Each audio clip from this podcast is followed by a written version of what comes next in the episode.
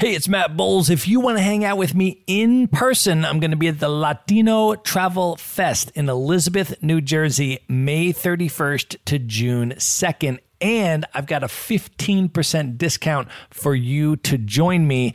Just go to themaverickshow.com slash Latino. That's L-A-T-I-N-O. There you're going to see your 15% discounted ticket.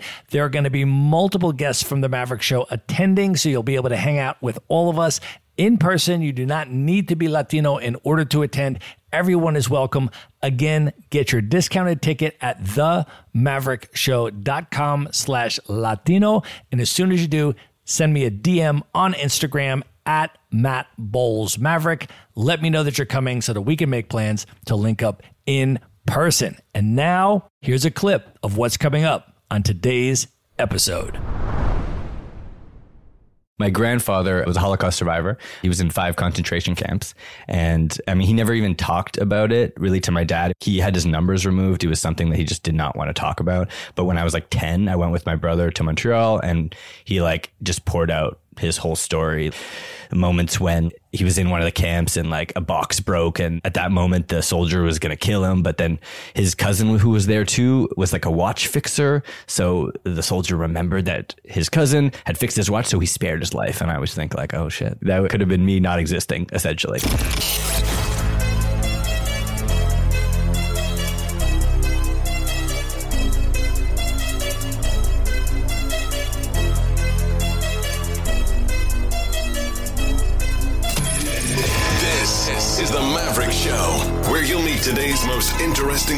Independent entrepreneurs and world travelers and learn the strategies and tactics they use to succeed. And now, here's your host, Matt Bowles. Hey, everybody, it's Matt Bowles. Welcome to the Maverick Show. I want to start off by inviting you to subscribe to the Maverick Show's Monday Minute email newsletter so you can kick off each week with a super short newsletter that you can literally read in one minute. So there's no long articles, just three high value bullet points each Monday that I've put together for you that could include the best travel gear and gadgets I'm using, or my favorite destinations and what to do there.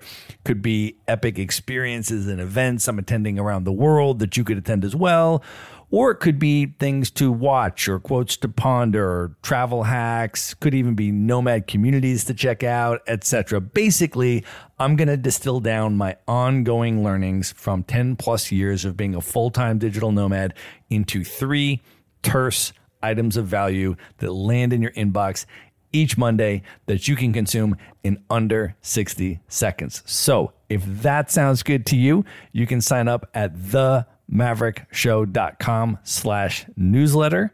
Once again, that's the maverickshow.com slash newsletter. And now let's get into the episode.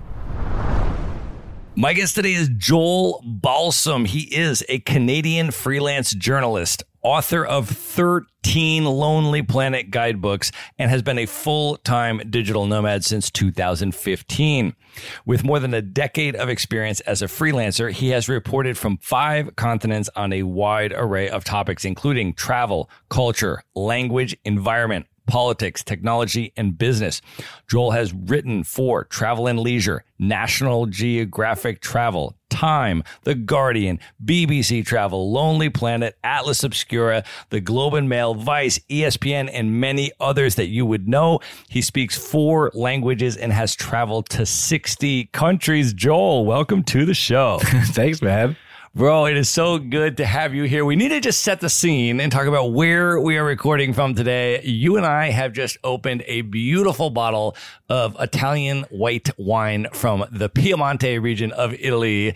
Cheers to you, my friend. We are going to be drinking through this bottle throughout the episode, but we are recording this on a boat in the middle of the Atlantic en route to Brazil. We are on the Nomad Cruise, but we are destined for Salvador de Bahia in Brazil. I have never been to Salvador or anywhere in Bahia state. You have been there before, though.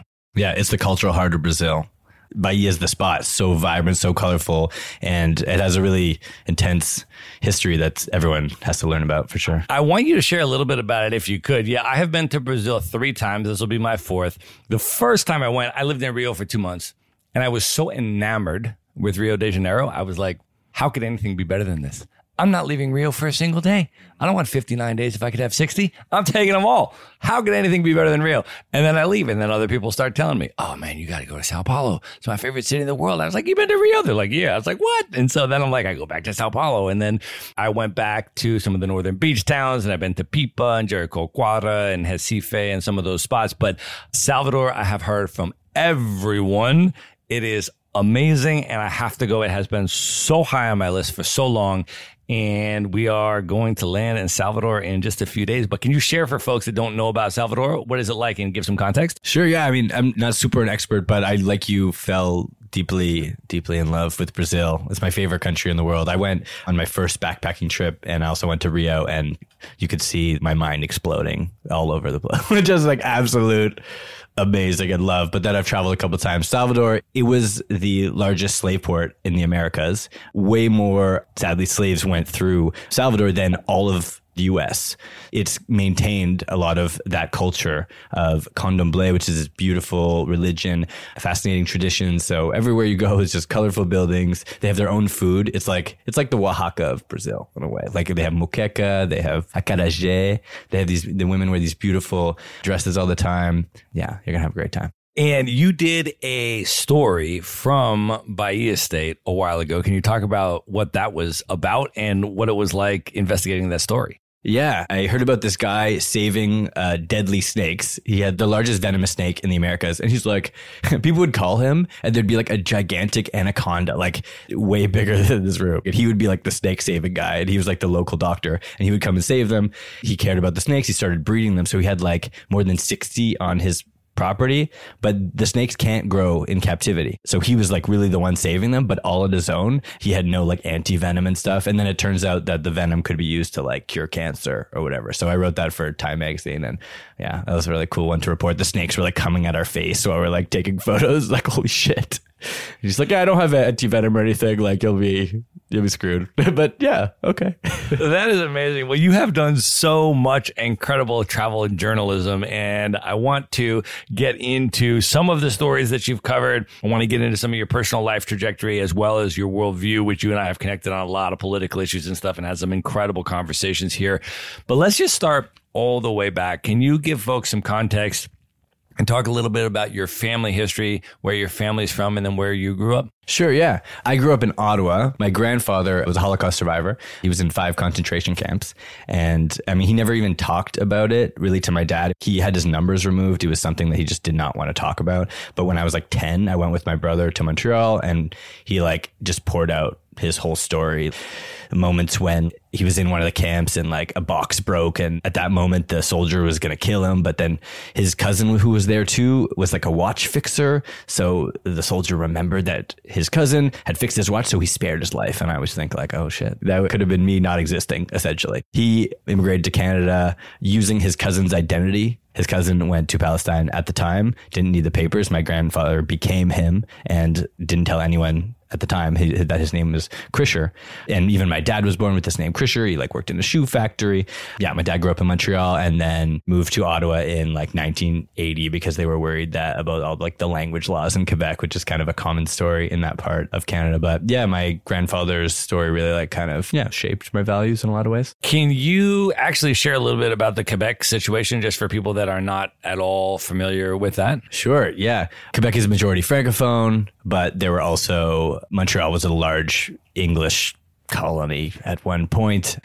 There was a lot of animosity. The French were treated really poorly. Then they started having a nationalist movement and being like, we need to protect it. But also, they were trying to separate. And a lot of Anglophones didn't want that. So they moved to either Ottawa or Toronto. And there's still kind of like a tit for tat there. So, can you talk a little bit then about growing up in Canada and how your worldview developed, how you're interested in global politics developed, and your perspective on the world? I guess for me, it starts in my kind of family dinner table. I had two older brothers, and my dad, being the son of a Holocaust survivor, was quite angry at the world. I think he didn't want to be like his dad. Like he felt like they were abused, and he wanted to come out of poverty, which he kind of successfully did. He came, moved into the middle class, but he was angry at everyone. And it made me want to like, and then he would always like, antagonize us and we were all like my mom was extremely caring so we were all like curious about the world and things like this and he'd be like kill them all or something. it would make us so angry, but it'd make me want to like prove him wrong. It would make me want to find the truth. It would make me want to like speak and be like, no, caring is better. like, so I think that's one of the reasons that I wanted to speak and, and be a journalist. You and I have connected about the role of hip hop hmm. early in our lives in terms of raising political consciousness and the impact that that played. So can you share a little bit about how you came across hip hop and what impact impact it had on you? Yeah, I mean, my older brother was definitely into hip hop. He he could re- recite a whole Wu Tang thing. I mean, I was super into conscious hip hop from really from as far as I can remember. You know, Black Star. There was this one group we can talk about more later, but they're called the Loop Troop, and they're from Sweden. And for some reason, they like the soundtrack of my youth and they were like super political about all these things about the world and I, don't know, I think they're still great. I don't know why they did get as big as they could have. But um, anyway I, I was always into that listening to it in the suburbs growing up and being like yeah you know the world matters like oppressed people matter. It, it is super influential. And then you went on to college and you studied political science and you got more deeper into that stuff. Can you talk a little bit about how your political interests in the world and your cultural interests in the world sort of dovetailed then with your interest in journalism and how you gravitated towards that profession? We kind of have a weird story about like Rage Against the Machine. So I really looked up to my brother, and my brother had the Rage Against the Machine DVD, and Chomsky was interviewed on the thing, and it completely like changed his life. I also like Chomsky, but actually it made me not want to study journalism because it's propaganda and manufactured consent and all that stuff. So I first went to school and I just took political science after one year. And then the second year, I'm like, you know, maybe I should just like, sorry, Chomsky, but like, you know, maybe I could do it's what I actually like and I want to do. Like I, I knew that I'd always wanted to do that. I think I have seen the specific one that you're talking about because I want to say that Zach De La Rocha interviewed Chomsky about the Zapatista uprising in Chiapas in Mexico. I want to say if it's the same one that I'm remembering.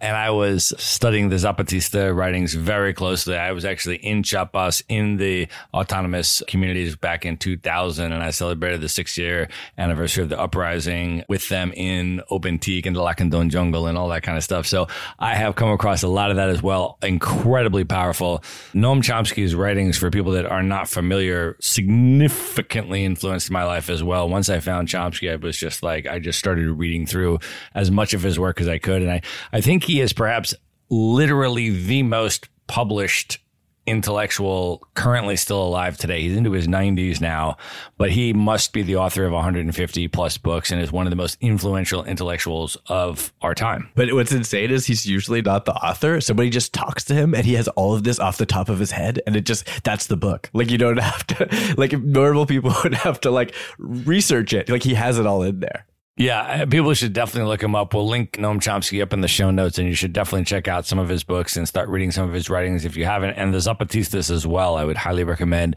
reading some of their writings. I mean, incredibly significant and profound political writings there.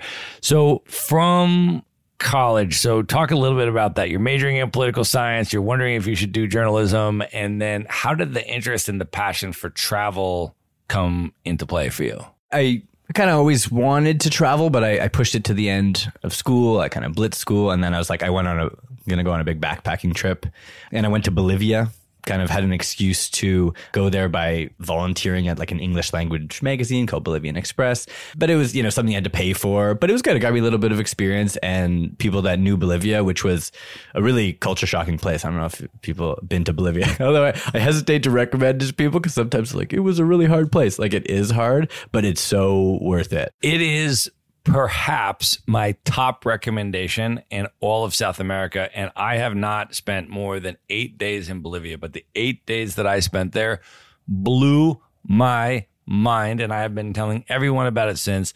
And I went to La Paz, obviously the capital city, which is like built into the side of the mountain, and you are getting around by cable cars, and your mind is just blown every day.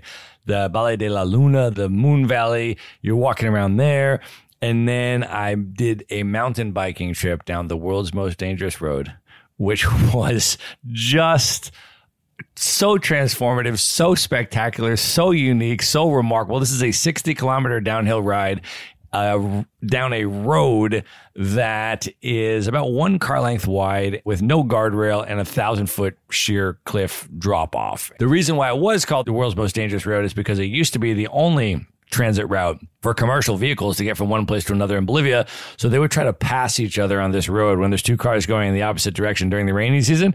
And one car would go over the edge and then that's lights out. And so 300 plus people a year were dying on this road. Subsequently, they've built a bypass road. There's now a highway. And those types of cars don't drive on this road anymore. And so they basically turned it into a mountain biking thing that tourists can do. And you go down with a professional guide. You can do it very safely. And we went with a group and it was just incredible. And then, of course, I went to the Salt Flats in Uyuni for a four night trip and just, I've never in my life anywhere on the planet seen a landscape like I saw in Bolivia. It was just amazing. Yeah, like about safely. It's almost like quotation marks. I mean, going there, I was 21 and like thinking about, you know, Canada's a ton of rules. I like to think of it as a, especially where I'm from, Ottawa, it's very much a, a nanny state. And then I'm like flying down this road that you're skidding to turn. Like you're saying it safely. Like if you don't skid, you're, you're done you're done. You're off the cliff, and it's so dramatic. The cliff, like you can't even see the bottom. It's like clouds, and but it was great. And for me, going to Bolivia and just like when you take the buses, there's a lot of roads like that. You get to the bus station, you don't know which one to take. It's so confusing, you know. And then you do, and you get to your destination. And I found that so fulfilling. And then I was hooked on travel. That was really a key point for me. So, talk a little bit about your professional trajectory and how you ultimately got into journalism, decided that you love it, and then were able to actually make money traveling the world and writing about cool stuff. So after that in Bolivia, I heard about the end of the world celebration in December 2012. Isla del Sol, Evo Morales was there, the president of Bolivia. All these indigenous groups were there. They thought the world was going to end. Anyways, it didn't end. Spoiler alert. But I did a story for Vice and I took photos. So I was able to pitch it, get published. Always really key uh, to kind of get those bylines. I kept traveling, then Brazil blew my mind. Interned at Vice. Quickly worked for nine months at a weekly newspaper. Found that way too local and wanted to see the world. Traveled to Spain, taught English. Did a remote job on the side. That sustained me for a little bit. Then in 2017 or 2018, I guess, I was back in Brazil and did that story about Bahia because my ex girlfriend, she was a photographer, Stephanie Foden, and we were able to do a lot of these stories together. That was pretty cool. Time, ESPN, Nat Geo. Uh, then I applied, did a test to become part of Lonely Planet's writer pool. And then I did a lot of the freelancing. And now I've done a bunch of those Lonely Planet books. I did like five since last September in this new style, which is really cool. But I also like to do features not just about travel, but just like stuff that people don't know about. I did a story about a river that became a legal person as a way to protect it environmentally. So it kind of just like changes our man, I just want to change the way people think about stuff. And I spent a week with the indigenous community there in, in Canada. That was for the Globe and Mail. I like doing that kind of stuff. You have done a lot of incredibly interesting stories. I want to ask you about some of them. Can you talk about the Nat Geo story that you did in Oaxaca? I mean, writing for Nat Geo is like such a validating experience. And this one was so good. It was so much more than what came out on the page just because of the whole reporting thing. So I'm I'm walking in Oaxaca's um, I think it's Veinte de Noviembre market. It's like smoky, things are going, and I'm around October time, and I see bread and it has faces in it, like little Jesus heads and Mother Virgin Mary heads. And I'm like, what is up with that? What's the story with that? Followed by curiosity then I go on this like journey where like I going to little towns to like find out where the heads come from or where this pan de muerto comes from because it's different than another than Mexico City where it looks like huesos, the bones. So I'm going to you know one town. I go to this bakery over here. Then I go to the town where the faces come. I, I'm asking people in the market. They like whisk me off in their car and they're like, I find the, the place where they make the little faces and it was so cool. And then I went to um, the cemetery where it's such an amazing way. Tradition in Mexico Dia de Muertos where they like they celebrate they drink and they have bread this bread with their ancestors which I think is such a really cool way of of seeing death than I'd seen. And also I was saying that Steve McCurry was randomly taking photos there and he's like a really famous photographer. So it was like I don't know just I always remember that moment like this is the validating for me like the career that I want to be in just like and the fact that this famous guy's there. It was just like okay, made it. you have gotten to write some incredibly fascinating stories. Can you talk about the one that you wrote in the Amazon about surfing of the tidal wave? Yeah, so that was a big one because I hadn't done any stories since that Vice story. So this was back with Stephanie in Brazil, and um, yeah, we we heard about there's this thing called the Pororoca. It's like a tidal bore wave. So once a year, sometimes twice a year. It's biggest, I think, once a year. In March. The moon makes the Amazon River create like a tidal bore wave. Is called a big wave in the opposite direction of the sea. And these guys these crazy surfers want to go ride it. One guy was like surfing with his dog on like a stand-up paddleboard. So we went in the amazon for a week sleeping in the hammocks waiting for the tidal bore wave to come. And yeah did a story for espn and it was really good for me in my career also to have that byline, but it was also just a cool adventure. Well, we are going to link up all of these stories in the show notes because I want people to go and be able to read the full stories as well as check out, you know, your style and how you write and all that kind of stuff.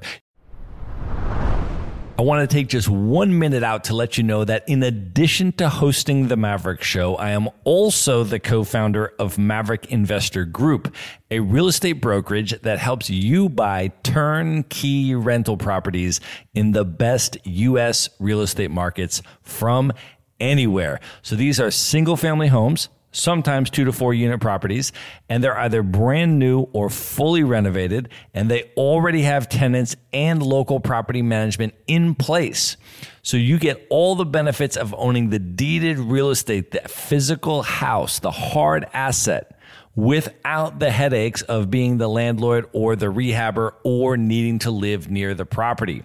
So I want to offer you a free consultation if that sounds interesting to you. To learn more about it, you can just go to themaverickshow.com slash consult. And now back to the episode. You've actually also done some really cool stuff in the United States. Can you talk about the piece that you did about the Creole black cowboys in the US, just for people that have no idea about this? Yeah, I'm excited about that one. I did a road trip, RV road trip from Memphis to San Diego through the deep south in August, which I probably wouldn't recommend, especially without air conditioning as I did it. Actually, the RV broke down in Mississippi in the Mississippi Delta in Yazoo City. And we had it for five days and we watched an Anthony Bourdain, Parts Unknown, about Cajun Mardi Gras and he mentioned the Creole cowboy tradition of trail rides, which I wasn't aware of. And it turns out a lot of people still aren't aware of.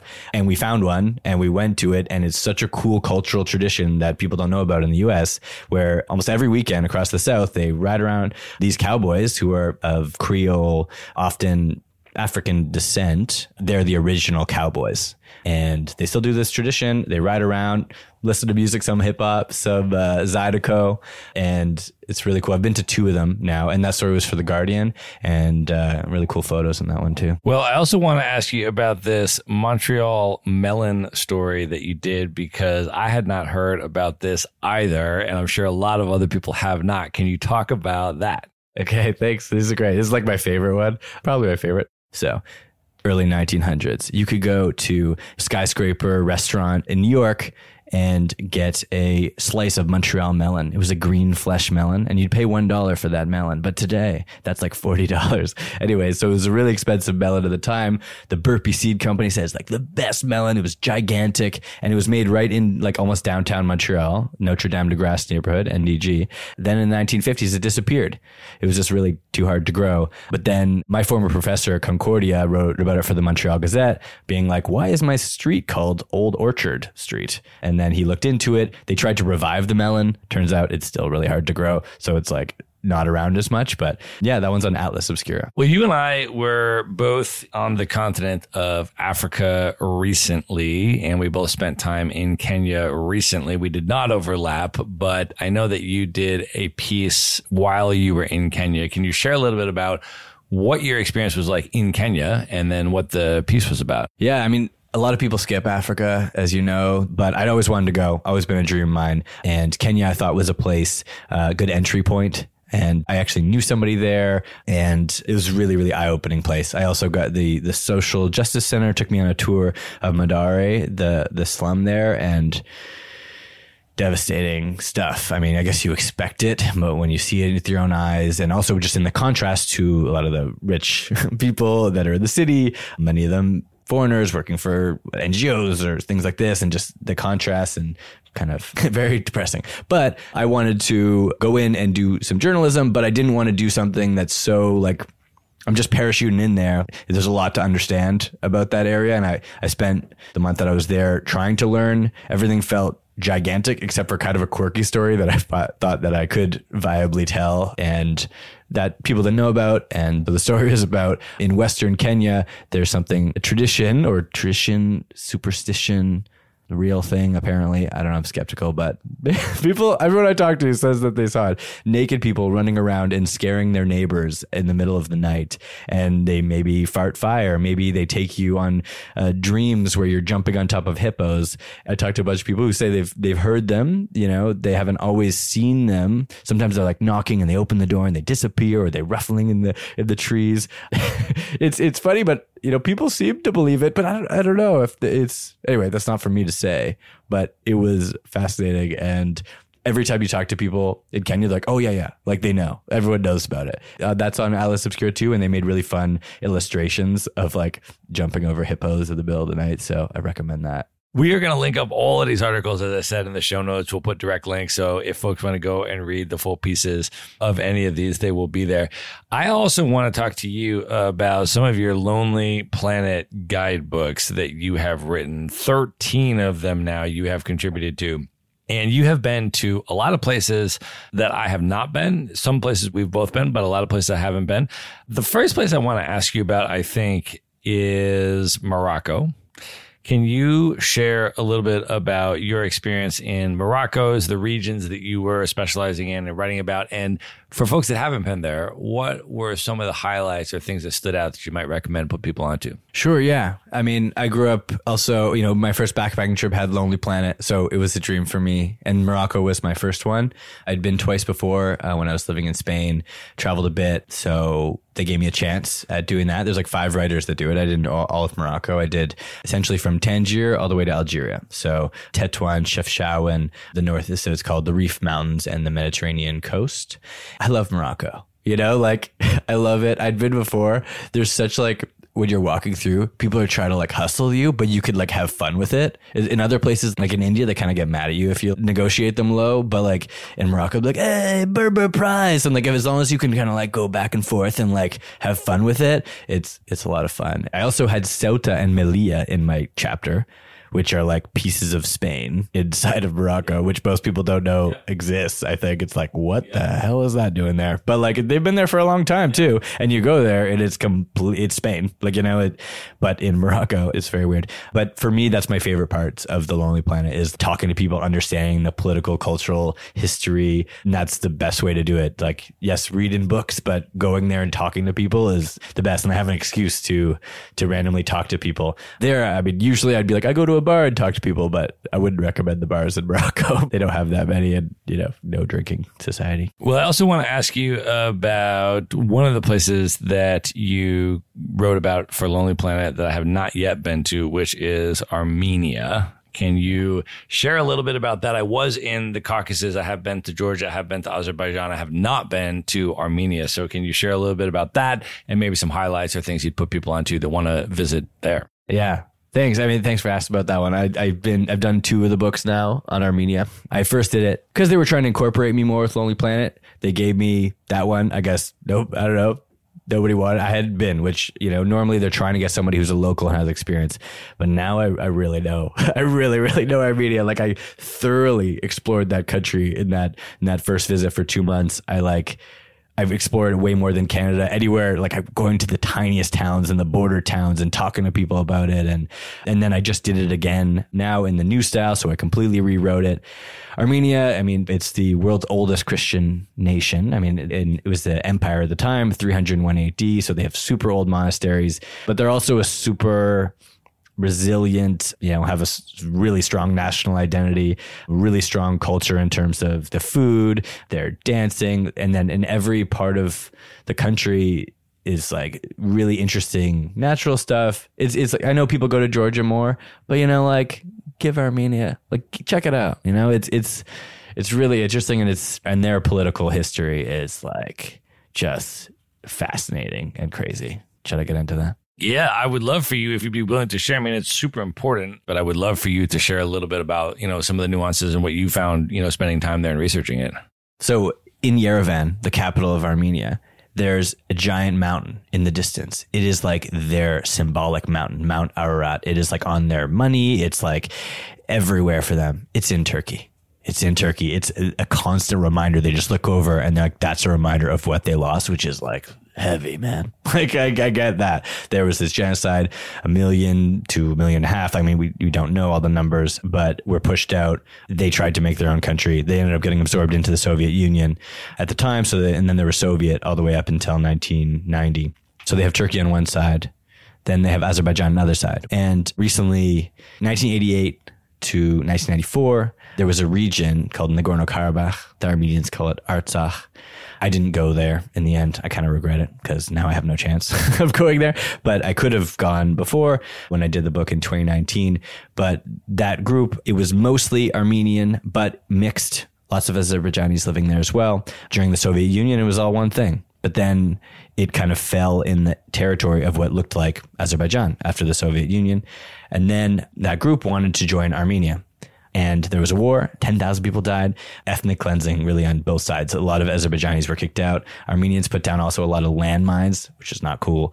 And then they took a buffer zone area too. And then they kind of controlled that up until a couple months ago. And a lot of people don't know, but there was another war that happened and another ethnic cleansing in revenge. What happened was 2020, everyone was distracted with COVID. Azerbaijan had been getting richer over years. Armenia was also quite corrupt during that time over those years and kind of squandered a bit of the money that they could have been prepared for this war. I mean, talking to Armenians about this, it's not necessarily my opinion, but it is what I've learned. And Azerbaijanis bought drones from Israel and Turkey, also military technology from Turkey, and came in in 2020. And they attacked Armenia, and Russia had to come in and kind of put a buffer to stop, to make a, a peace situation, to stop the violence. Armenians were able to maintain Stepanakert, which is the capital at that time, but they lost quite a lot of other territory. It was considered a defeat, but it wasn't really solved. And then in 2022, some environmental activists, they said, blocked the main road that brought food and aid and Red Cross stuff, all kinds of everything from Armenia into Nagorno Karabakh. But they weren't actually environmental activists. They were really Azerbaijan. And they blocked the road. Russia, who was distracted in Ukraine, didn't come in and do what they said they would do to protect the situation and so over like nine months, I believe, nothing was allowed in. So Armenians were starving in this area. They still, you know, were able to grow their own food in their area, but they weren't able to get imports, aid. People couldn't get out. And then a month ago or so, Azerbaijan said it was doing an anti-terror operation, which, you know, whatever. We know how that word gets thrown around. And just in one day, completely took over the whole thing. And sadly, within days, 120,000 Armenians fled. So fully gone from where they lived for hundreds of years. Yes, Azerbaijanis also live there. And yes, they also have claims to the land. And that's the situation. But what's also really scary is that the leader of Azerbaijan says that Yerevan, the capital of Armenia, is ancestral Azerbaijan. And they want to have a corridor between Turkey and Azerbaijan. And people don't know how big that will be. Like, is it just a road or is it just like half of Armenia?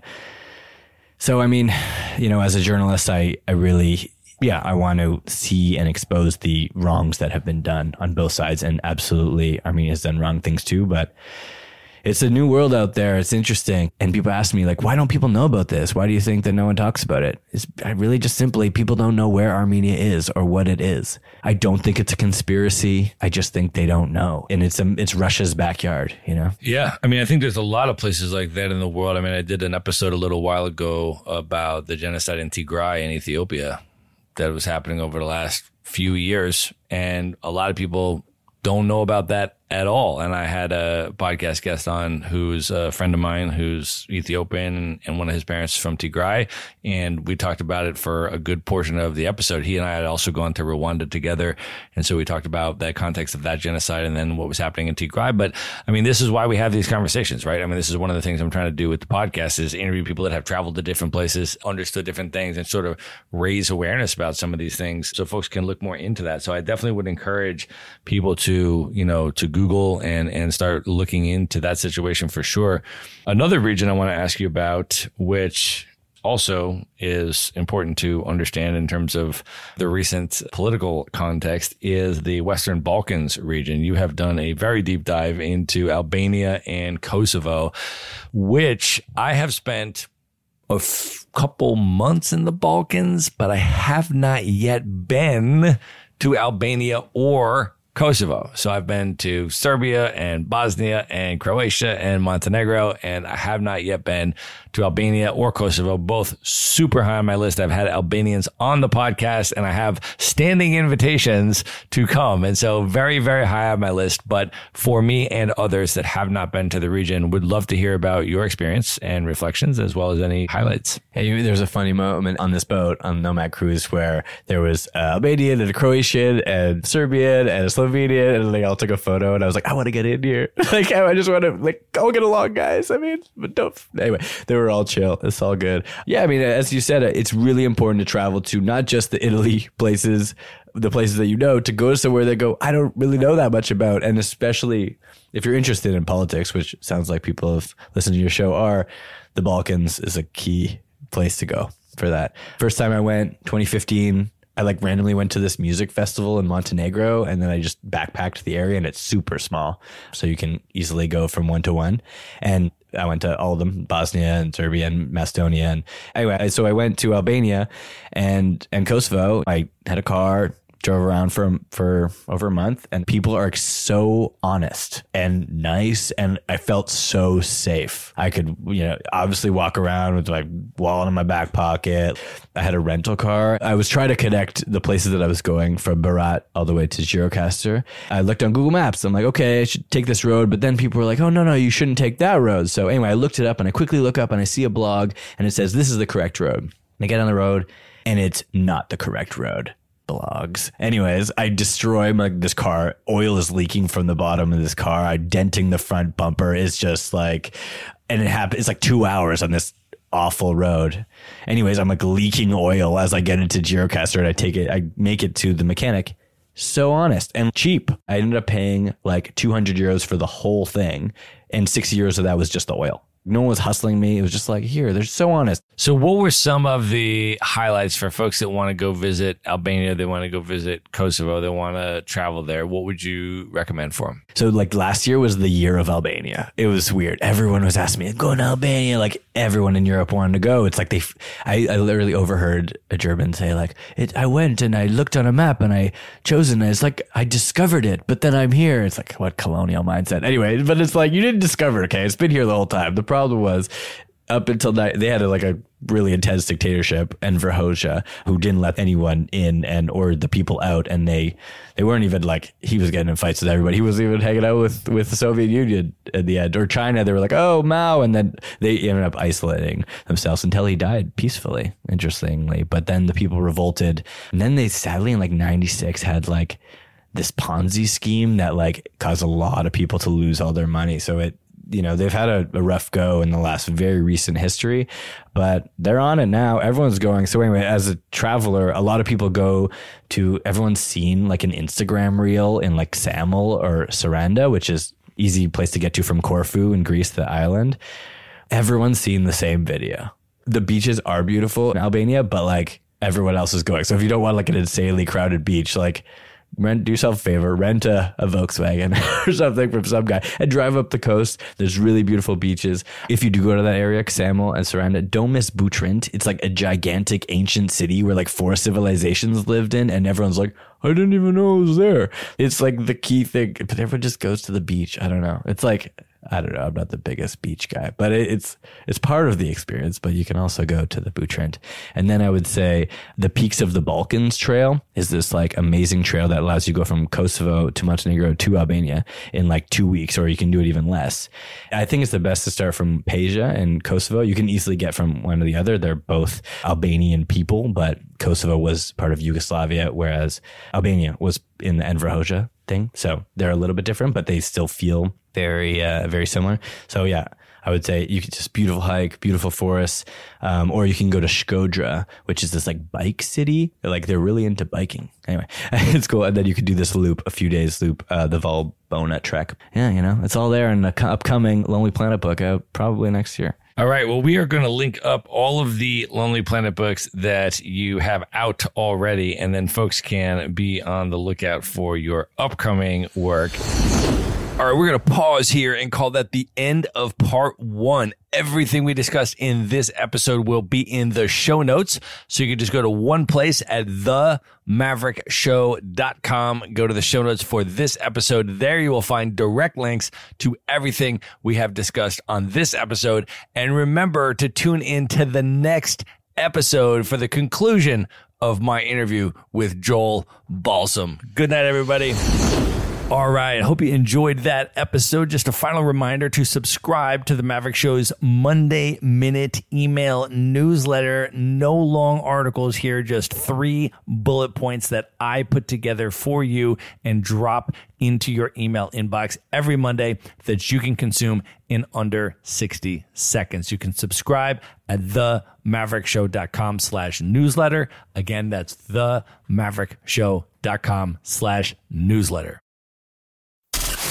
Be sure to visit the show notes page at themaverickshow.com for direct links to all the books, people, and resources mentioned in this episode. You'll find all that and much more at themaverickshow.com. Learn Maverick Investor Group can help you buy cash flowing rental properties in the best U.S. real estate markets, regardless of where you live.